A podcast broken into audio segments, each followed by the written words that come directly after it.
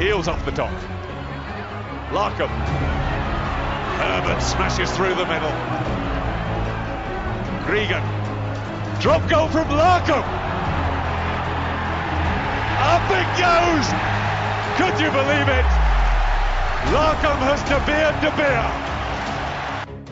Welcome back, everyone. Welcome to another week of the Green and Gold Rugby Show. Remembering we're the show that's getting you over the advantage line on the hottest topics of Australian rugby.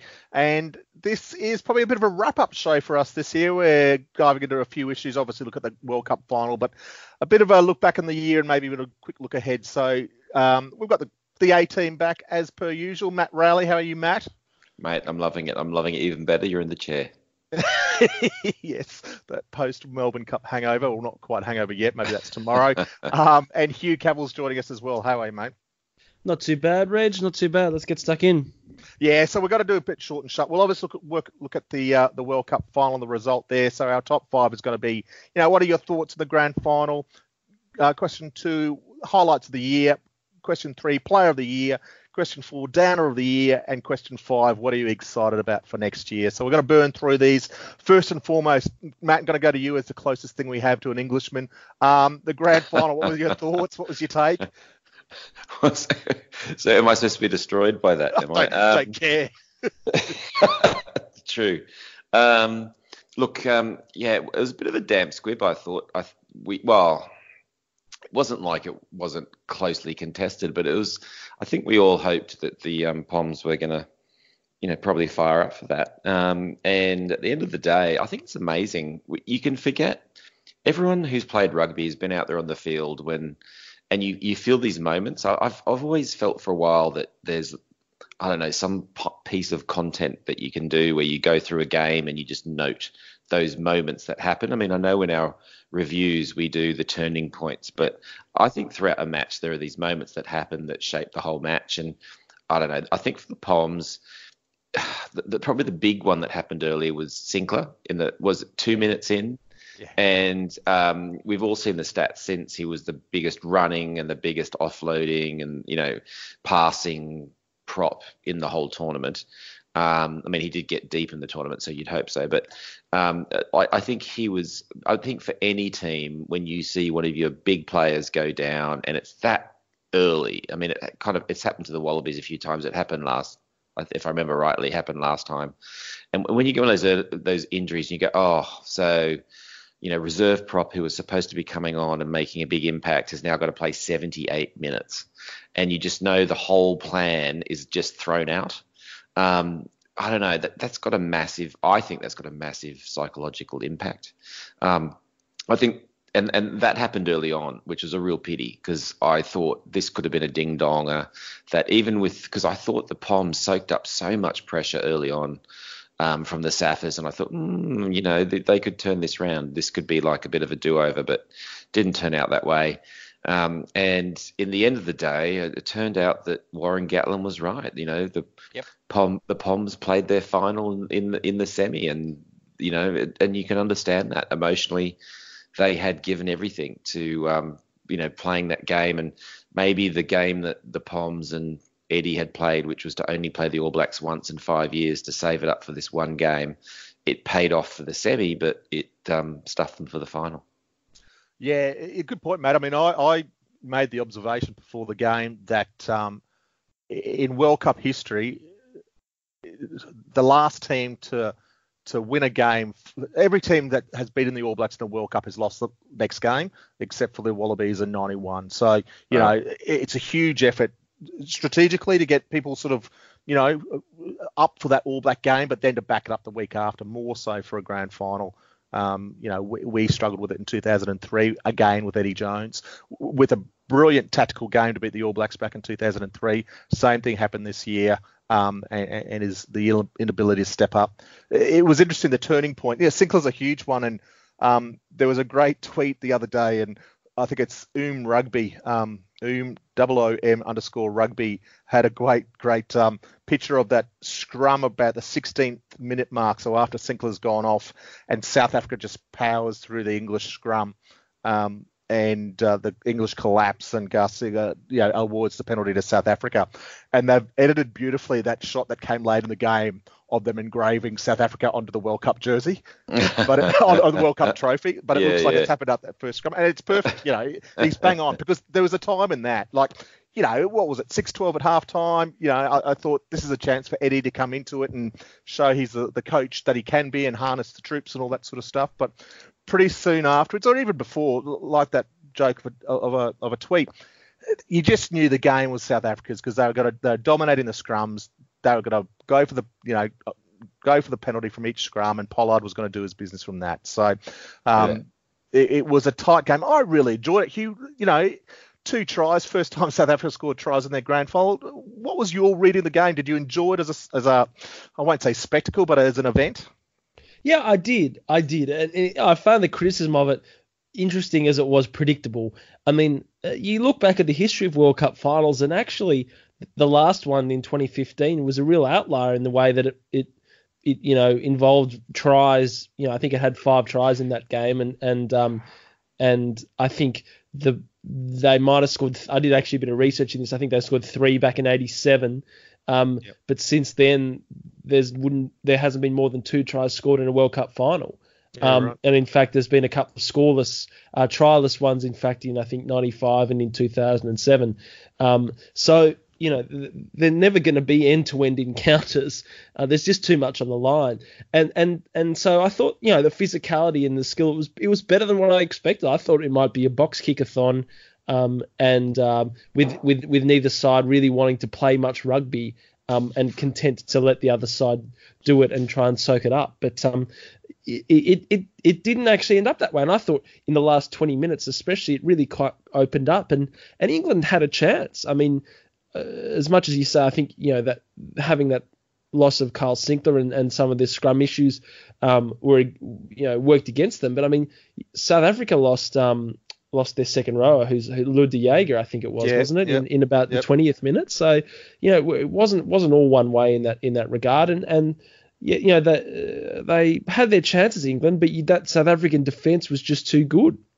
You know, it it was it was absolutely phenomenal. And you know, in a way, the Springboks are just built for World Cup rugby in some ways, aren't they? That physicality they've got, but they've got that that's. you know, kicking ability, that speed out wide, it all just added up. And in the end, you know, to score those two tries like they did, um, sort of to put the icing on the cake. But I'm I'm glad they did it, because it really confirmed that, you know, they were the best team on the night. You know, it took the refereeing out of it. It took a whole lot of, even though I thought Garces was pretty good, you know, it yeah. took a whole lot of factors out of the game. That and, and it was, you know, it it was a good convincing win, and, and they were clearly the better team on the night. And, and yeah, I mean, England... Yeah, Sinckler was a blow, but they just didn't quite. They they weren't there. They weren't running through walls like they were against the All Blacks, were they? It, it was um yeah, yeah it, it was a bit disappointing. Well, I, I think you're right on the bigger thing, which was just mentally that was the most important thing. And you saw with the missed passes and all the things. Yeah, that, exactly. That, that, yeah. That, that didn't go right. That they were the bigger thing. They just weren't switched on. And God, that that pass Ben Young's through to nobody. Yeah. It yep. was it was just bizarre. But there were two things that I thought were um. really, really interesting. I thought um, in terms of pieces of analysis, um, there was one like Dave Wessels um, actually tweeted, I think about twenty minutes into the game, um, Kepler, um, good friend yeah. of the pod. Um, yes. In- England gambled by not picking specialist tight head lock, and now yep. reserve tight head prop has to play eighty. Scrum going to be a big factor here. And that was probably when there was had been one scrum in the game by that point, I think.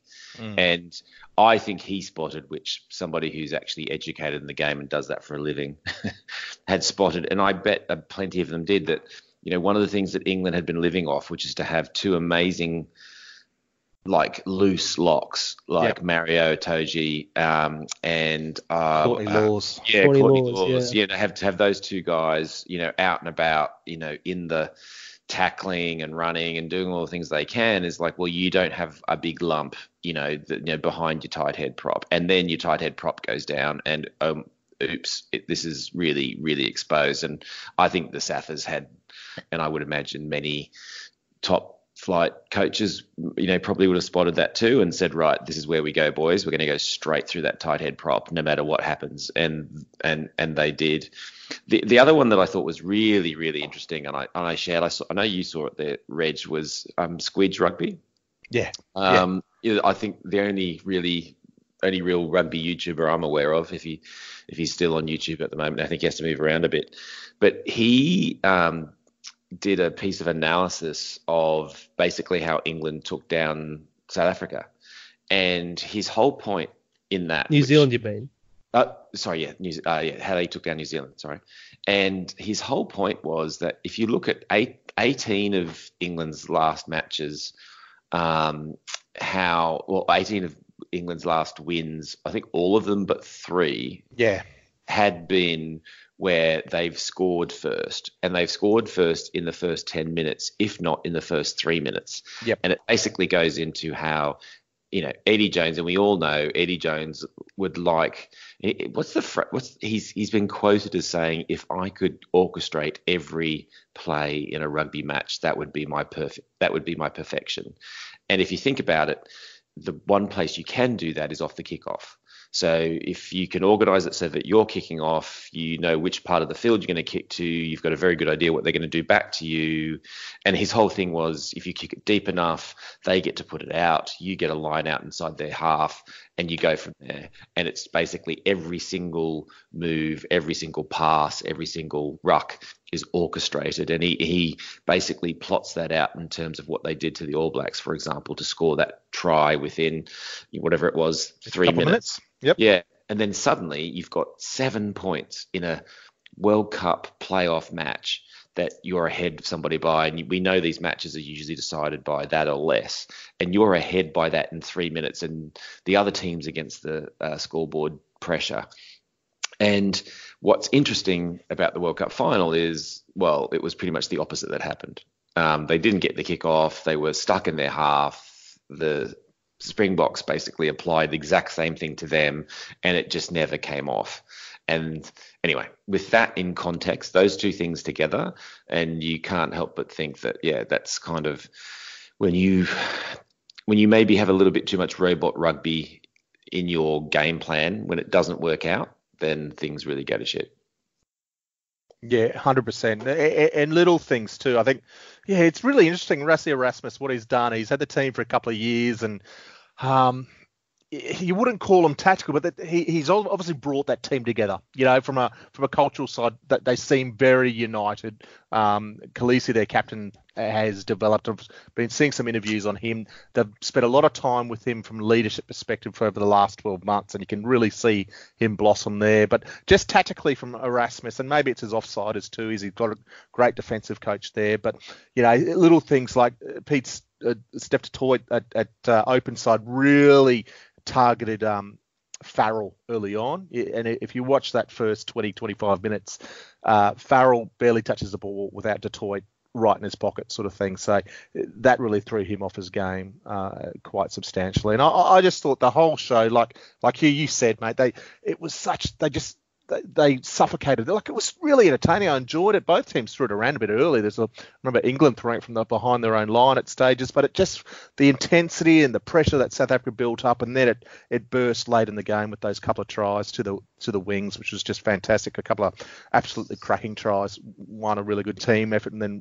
you know, one more just Kolbe, Cheslin, um, sort of Cheslin Kolbe out in the wing, just stepping through them all. So just, you know, a, a great grand final, and, and um, you know, I I probably was cheering a little bit for England because of the Eddie Jones thing, but I'm more than happy for South Africa to win. They've a lot of good guys there, they seem like, um, but uh, amazing, um, amazing sort of end to a, what's been a pretty fantastic World Cup.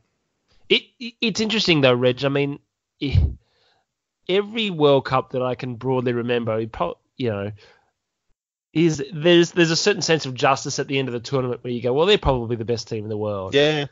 I don't, don't know if that one exists here. I'm not saying that South Africa aren't the best team in the world because they're holding the trophy and therefore they are. I don't. I'd say if you asked me two weeks ago, are South Africa the best team in the world? I, I would have probably said no. Um, maybe that's the way that World Rugby is at the moment, where all the teams are so close that that particular title holder changes every week. But, I mean, after the pool games, you would have said it's New Zealand. After the quarters, you would have said it's New Zealand. After the semis, you would have said it's England. And after the final, it's South Africa just get their nose in front. Um, yeah, you're yeah, bang on yeah. right. I remember, yeah, someone else said that during the week. So, that you know, deserved champions. Deserved, you're not, I don't think that's right. I think you're right. They don't haven't sort of strolled through this tournament, uh, even as England did in two thousand three or New Zealand have done for the last couple of tournaments, um, even Australia previous to that. But it, it, it, maybe it is a sign of world rugby at the moment. And we, we had those those couple of weeks there where Wales and Ireland alternated between number one, deservedly or not, they were up there. Um, New Zealand obviously more deservedly were up there, then England took over there, and then South Africa. South Africa. It's a great sign for world rugby that you know there's four or five teams that are pushing that number one spot at any minute. minute. So um, you know, a, a, a, a, it's what we want from World Cups. It's it's not uh, a lay down misère until sort of um, the final moments. And and the only other thing I'll say is that this this might bust the the classic thing of what was it Bob Dwyer's that to win a World Cup you've got to have what how many players in a World fifteen. Five. Uh, yeah, well, maybe the, the Broncos might get five, but it's certainly not. Nah. You know, a lot would walk well, in, but um, o- yeah. only in retrospect, mate. I mean, exactly. yeah, well, that's right. Exactly. That's right. The yeah. teams of the tournament. Oh my God! I mean, that yeah. they turned around in one match, didn't they? Yeah. I mean, you know, yeah. like the team, the team of the tournament leading up to the final was basically I don't know, what, you know, ten Englishmen and a few Kiwis. Yeah, exactly. Um, and, and you know, and then suddenly it was like all these box, and you know, I thought South Africa were the best team to play in that match. Yeah, like, exactly. You know, you know, with the run that they'd had in, um, with, you know, the, the style of game you were going to play in a World Cup final, that they hadn't had to play New Zealand in the semi, you know, all those things. They had the exact team and um, and, and they did really, really well. I mean, and to give them their due, you know, yes, there was a lot of box kicking. Yes, there was a lot of territory. But, you know, when the, when a couple of tr- when a couple of half chances needed to be taken, I mean, you know, those the two tries they scored, um, you know, it was down to fine margins, right? It was, you know, well, with Ches, you know, um, uh, Cheslin, uh, Kolbe, I want to say Kolbe. Cheslin Kolbe. Cheslin Kolbe. Yeah. Kolbe. he, um, he, uh, you know, he he made that, right? You know, it was there was there was nothing there, and it was just pure brilliance um, that he did, and and then with the other with the other wingers as well, just that chip and chase and the, the right bounce, but the, then the right pass, everything was nigh on perfect to make those two tries happen. Yeah, uh, look, I mean, and we'll wrap up soon, but um, they uh, the box. Um, I actually forget the point I was going to make. So, yeah, we might as well wrap up there. Unless you guys got anything else to say about the, the, the grand final, I guess the World Cup in general, as we sort of move on to the, the next part of the pod? It was a cracking think, World Cup, though, wasn't it? They're, they're the, it's fundamentally changed the landscape of international rugby, and it will, especially in the Southern Hemisphere, because I think what it's done is it's probably spurred on that discussion around what the role of Fiji and Japan, especially yeah. in Southern Hemisphere rugby. Um, it probably should have started the whole World League debate up again, but yeah. that seems to be dead in the water. But yep. certainly, um, yeah, it, it's it's um, it'll have it'll have ramifications because um, I think you know, and, and it, at very least, it might see the Sunwolves be put back on the agenda because um, it, you know, they were taken out partially because of the Jap- Japanese Rugby Union withdrawing their support. Yep. But now it seems like that might turn around after this, so yeah. I wouldn't be surprised to see the Sunwolves back in and around Super Rugby. Yeah, so I remember my point. The moment's gone, but yet, you know, we talked about the last time about the Australian rugby way and Checker's comments there, but and what we wouldn't give for a, uh, someone with a boot like Handré Pollard who can get us r- relieve pressure, get us down the field, but also kick most of his kicks. I mean, I'd take that every day of a week uh, for a Wallaby team, but um, that's by the by. Nick, Nick uh, in the podcast booth also gives us the fact that apparently one point eight four million tickets were sold at ninety-nine point three percent capacity, which is incredible that's as well. Amazing. So, yeah. Awesome. Well done uh, to the Japanese and all the fans for getting behind it. I know a lot of people travel too. Um, look, let's move on. So we talked about that. We want to talk now the year um, in general. This may be our last podcast. We may come back if something happens from a, a coaching perspective or something. But ostensibly, let's call this the, the final one and, and the highlight of the year. Uh, Hugh, I'll go to you first, mate. What was the highlight of the year from a rugby? Well, it's a no-brainer. I mean, it's the highlight of the decade, that Bledisloe. I mean, to, to, to put it bluntly, I mean, I it genuinely probably. I mean, other than various Super Rugby premierships that either of both of our sides have won.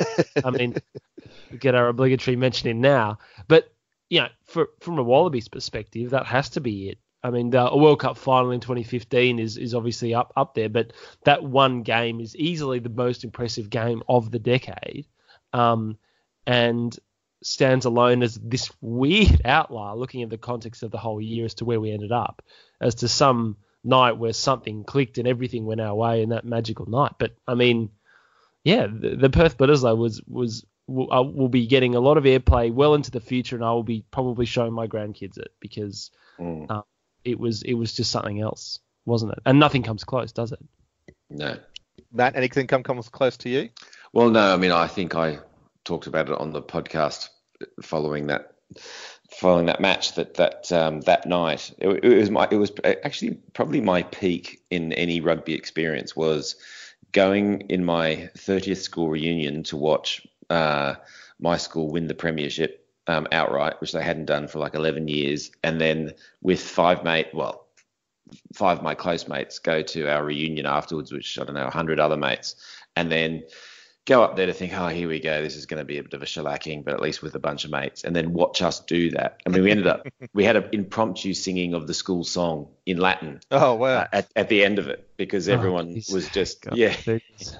There goes our know. credibility on the streets. Yeah. this, this is this is. Untouchable, the common man. um, but yeah, sorry about that, guys. But um, like, yeah, it was that was just unbelievable. No one could believe it. It, you know, for those two things. Sorry, it was a bit personal, but those two things for me to come together, um, but to be topped off by exactly as you say, Hugh, a win that no one could, no one saw coming, and no one could believe as it, as it happened, and.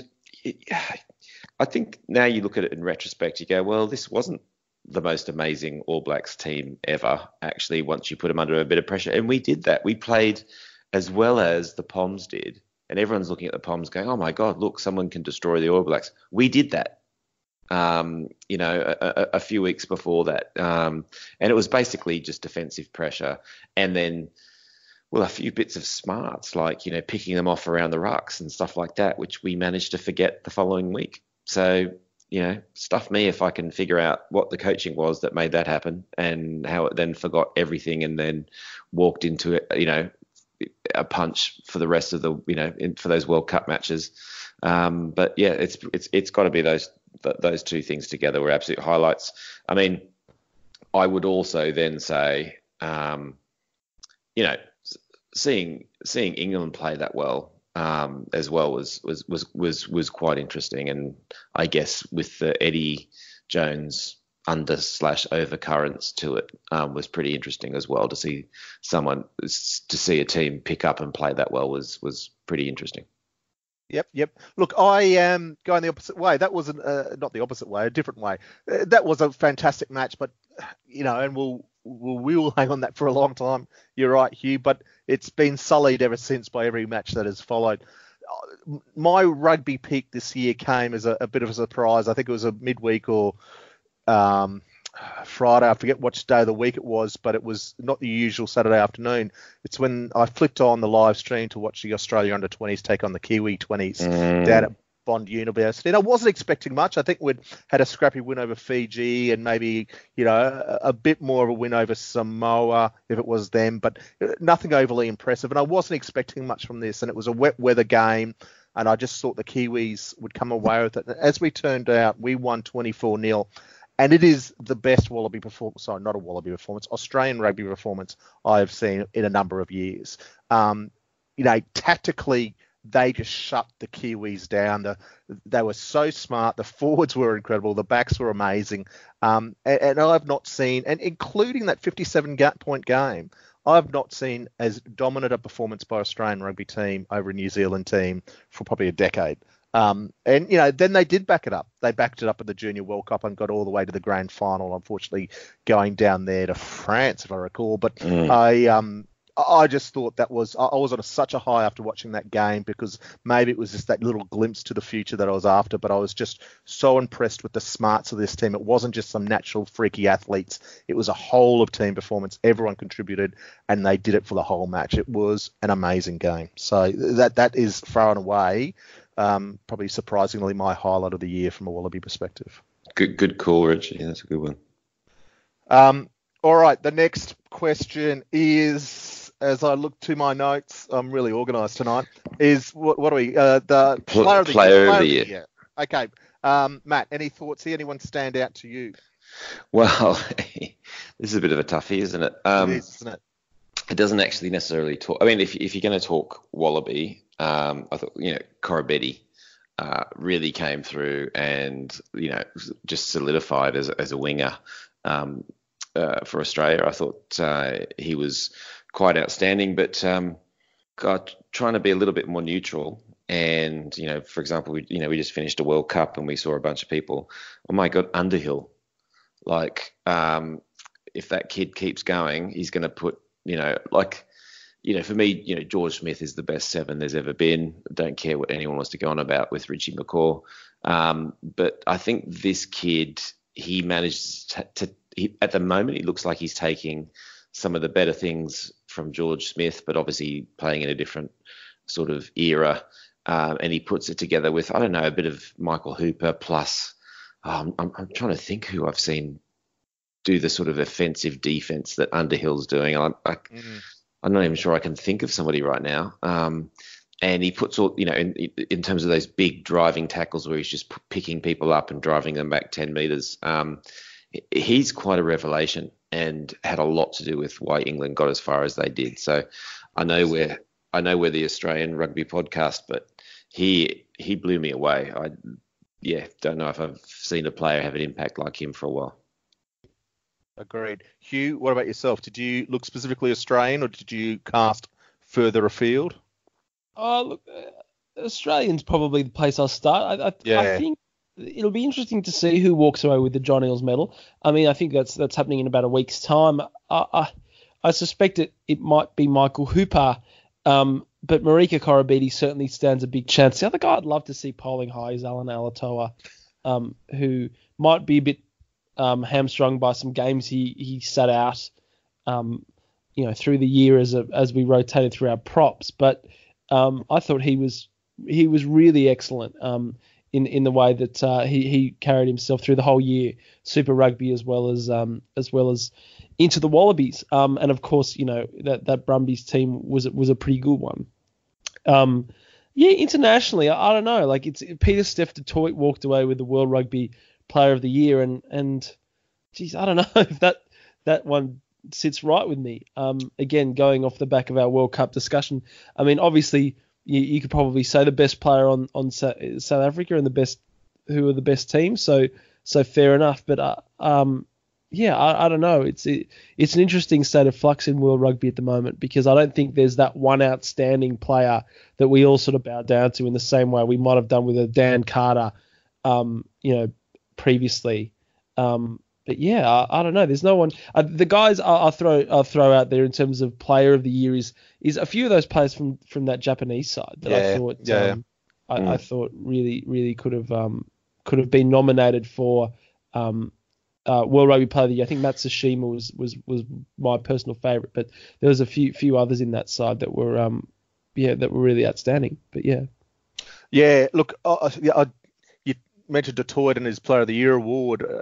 I thought all the nominations were a little bit odd there, but um, yeah, they always I, are. They never get that one right. Yeah. No. Mental. That American hooker, all due respect, I don't know how he got nominated the top five. Um, the yeah, I, the same as you, Hugh. In fact, uh, Korobiti, absolutely. And I'll announce here because I don't think I could be bothered writing a post about it. I might. We'll see. But um, every year we do these green and gold rugby uh, three two ones after each test on the forum, and it's great. We've been doing it for all I think maybe ten years, eleven years now. And uh, uh, Korobiti won this year, so first oh. time a wing, first time a winger's won it. We we love our open side flankers. It's been nominated by dominated by Smith, Pocock, and Hooper over the years, with Willie Genia and James Slipper I think being the only other two to win that aren't uh, open sides. So Korobiti winning it, it's pretty damn significant. Um, that is. Yeah, yeah. And, and I think uh, with due credit, because he, he's worked hard on his game. He's not just a finisher. He's done a lot of work close to the ruck. He's playing like a league winger, isn't he? He gets in close from the ruck and doesn't mind a clear out, but also the odd pick and drive and, and taking the pressure off his forwards. So, um, but also Alan Alatoa, who's the other one I, I thought there as well, Hugh. I thought he's been fantastic this year, stepped up in Super Rugby and pretty much maintained it in Uh, the Wallaby season. I think a lot of us were thought, thinking that at least Queensland is that Taniela Tupou might grab that three jersey, but uh, he didn't get a chance. Alan Alatoa kept it from him, which was um, a great performance. And from an international perspective, I, I don't really consider it, but I really like Sam Underhill, as Matt said, but I will throw in Tom Curry as well as number six there. Mm. I thought he was fantastic as well. And those guys, I think, are twenty-one, twenty-two. So, you know, plenty of years ahead of them. But, um, Uh, two fantastic players. Um, all right, the downer of the year, and interpret interpret this any way you want. Uh, I, I don't know if it's a, a moment or, or whatever. Uh, Matt, what stands out for you? Oh, wow, the downer of the year. Actually, I'm, I'm going to throw to Hugh on that one for a second. Yeah, okay. Let me buy some time. Oh, well, I mean, look, the downer of the year is, is probably, it, you could say the World Cup campaign as a whole, um would be how I would describe it, um, because uh, it is the most disappointing that I can remember. I mean, oh seven was disappointing, but at least we had a half-decent win in the pool game. That that quarterfinal loss to England was a, was a blow, but this one, it just seemed like we never fired a shot, you know, and, and it really got, you know, deflating, especially seeing the end of the Michael Cheika era and the fact that I think everyone else saw that these tactics weren't working, um, and he was probably the last one who did. And we saw that we were driving at, at some speed into a brick wall, um, and had the chance to potentially pull away, and we just chose to smash into the brick wall. And, and our worst fears were realised before the tournament, in that we, you know, dropped the game to Wales and then face England in the quarterfinals, who were a team that historically we – Very, we struggled to beat, and of course that, that was exactly what happened. Um, and I just don't like it when the cynical and uh, you know our, our our more cynical opinions are, are are proven true, because it just encourages further cynicism down the line and pessimism down the line. Um, and so it was a bit disappointing that the opt the optimistic view that we might be able to jag a few wins and, and string something together, um, and challenge late in the tournament, that wasn't what happened. So, I mean, that that's that's the big downer of the year. And, you know, there's probably a few other nominees that we could throw out there. But um, I think, yeah, there's there's a certain former fullback that might be uh, competing for that title too. Yeah. But, look, we'll... you know, I, I think in a rugby sense, we're, we're talking about that World Cup and, and, and, you know, the fact that we had that natural talent there, and, and, a, and a team that probably could have given the title a shake.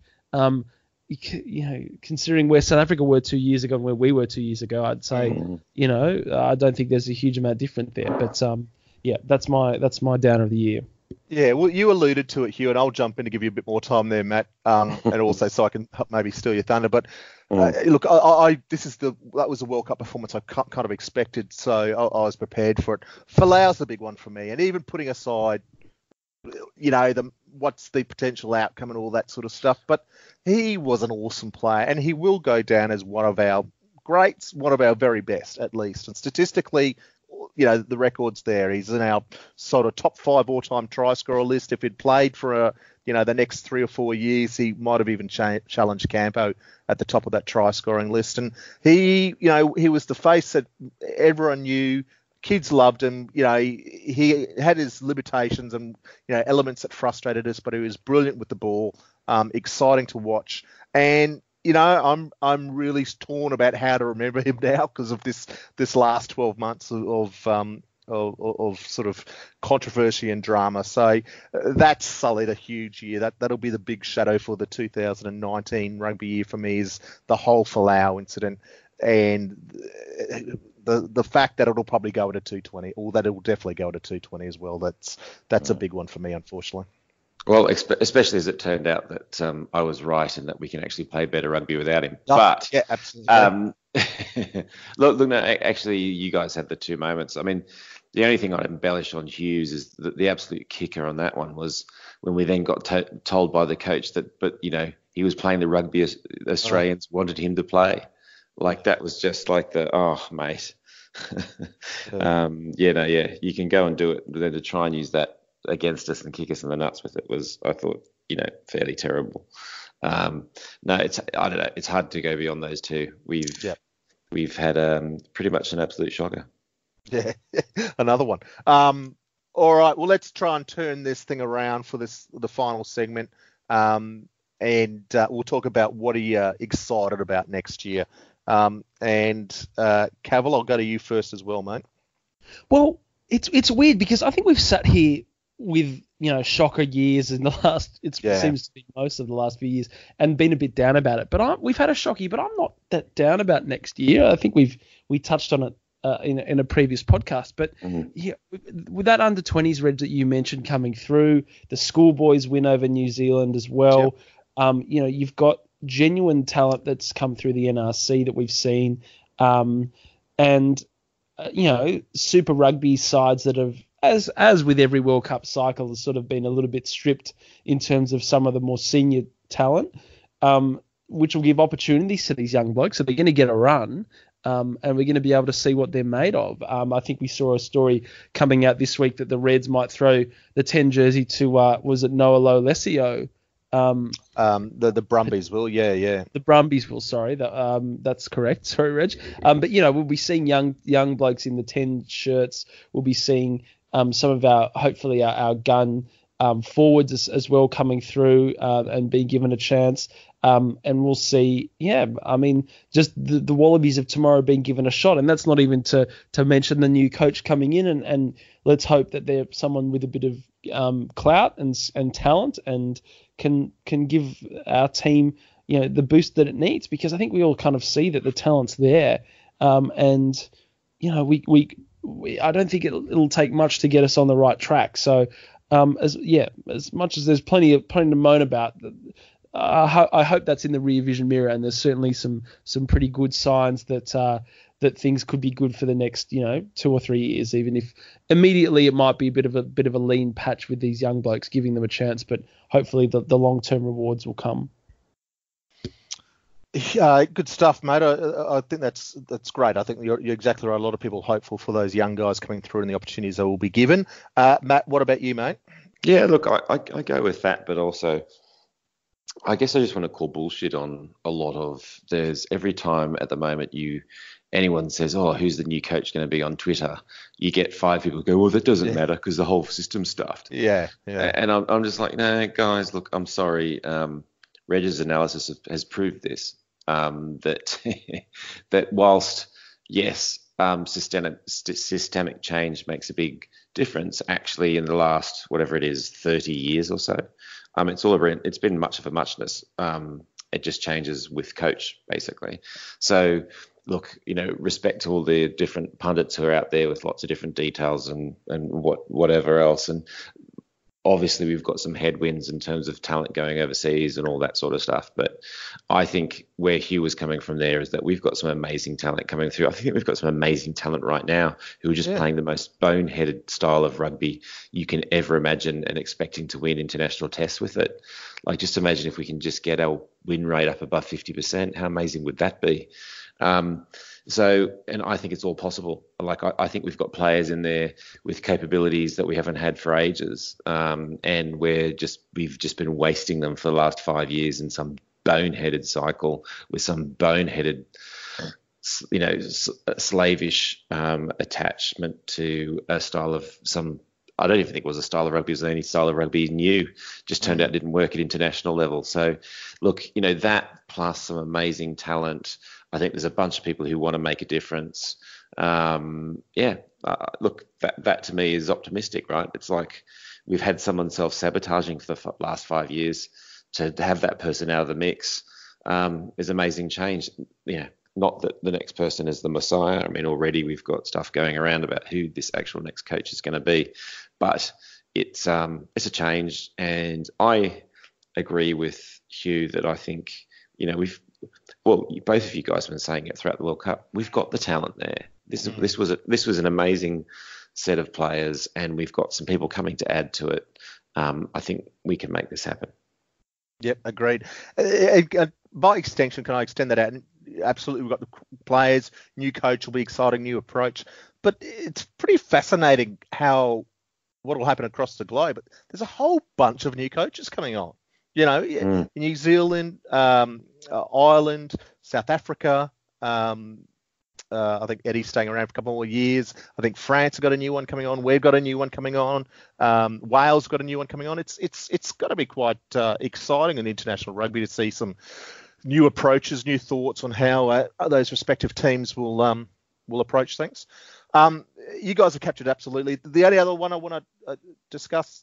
Uh, or mention at least, is next year is back to Tokyo for the uh, twenty twenty Olympics, and and uh, we've got the sevens back on the cards again. And I'm pretty, you know, it's been an interesting time for our sevens. We the women haven't had it all their own way since winning in Rio four years ago, or three and a bit years ago. But Timmy Walsh uh, has obviously moved on. We've got John Manetti there now, and he's things are looking good for the start to this year, and they'll culminate in the Olympics. And then um, Timmy Walsh has obviously moved over to the men. He'll they'll they'll struggle more, but they've got some um, interesting uh, interesting selection choices. Jack Maddox playing for them uh, in the upcoming uh, qualifications and so on. So yeah, I'm, I really loved the sevens at the Olympics last time, so I'll be looking forward to that again next year. So that on top of everything else is something else to look forward to, I reckon.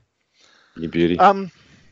All right, that'll pretty much do us, lads. Uh, thanks to all our listeners for your support and your enthusiasm. We're always a bit blown away. We can always get a little bit blasé about it all um, and unmotivated sometimes, but we always get some great feedback from our listeners, so we appreciate that. Um, Matt and Hugh, thanks for your uh, contributions as per, per usual and really probably carrying the load most of the year. Well, you're, you're welcome, Reg. It's good to have you back on at the end here to, to wrap it up, but... Um, yeah, no, you're right, mate. It's um, it can become tough. We have been doing this for a little while now, and um, when you've had that many kick in the guts, it can be hard to get back up. But um, yeah, thanks to you guys, and thanks, yeah, thanks to both of you for, for coming on board. Good stuff. And, of course, to Nick in the booth, who's been our producer and also um, doing his own Drop Kickoff podcasts and writing a book, did we dare say. I don't know mm. how public that is, but amazing stuff, Nick, uh, getting us all organised and, and making us look somewhat professional. So uh, thanks to everyone for the year. We may be back again if something big news happens in Australian rugby, but otherwise uh, stick with Green and Gold Rugby. We'll still try and cover the news we can, and we'll catch you on the uh, I'll catch you on the interwebs. Eels off the top. Larkham. Herbert smashes through the middle.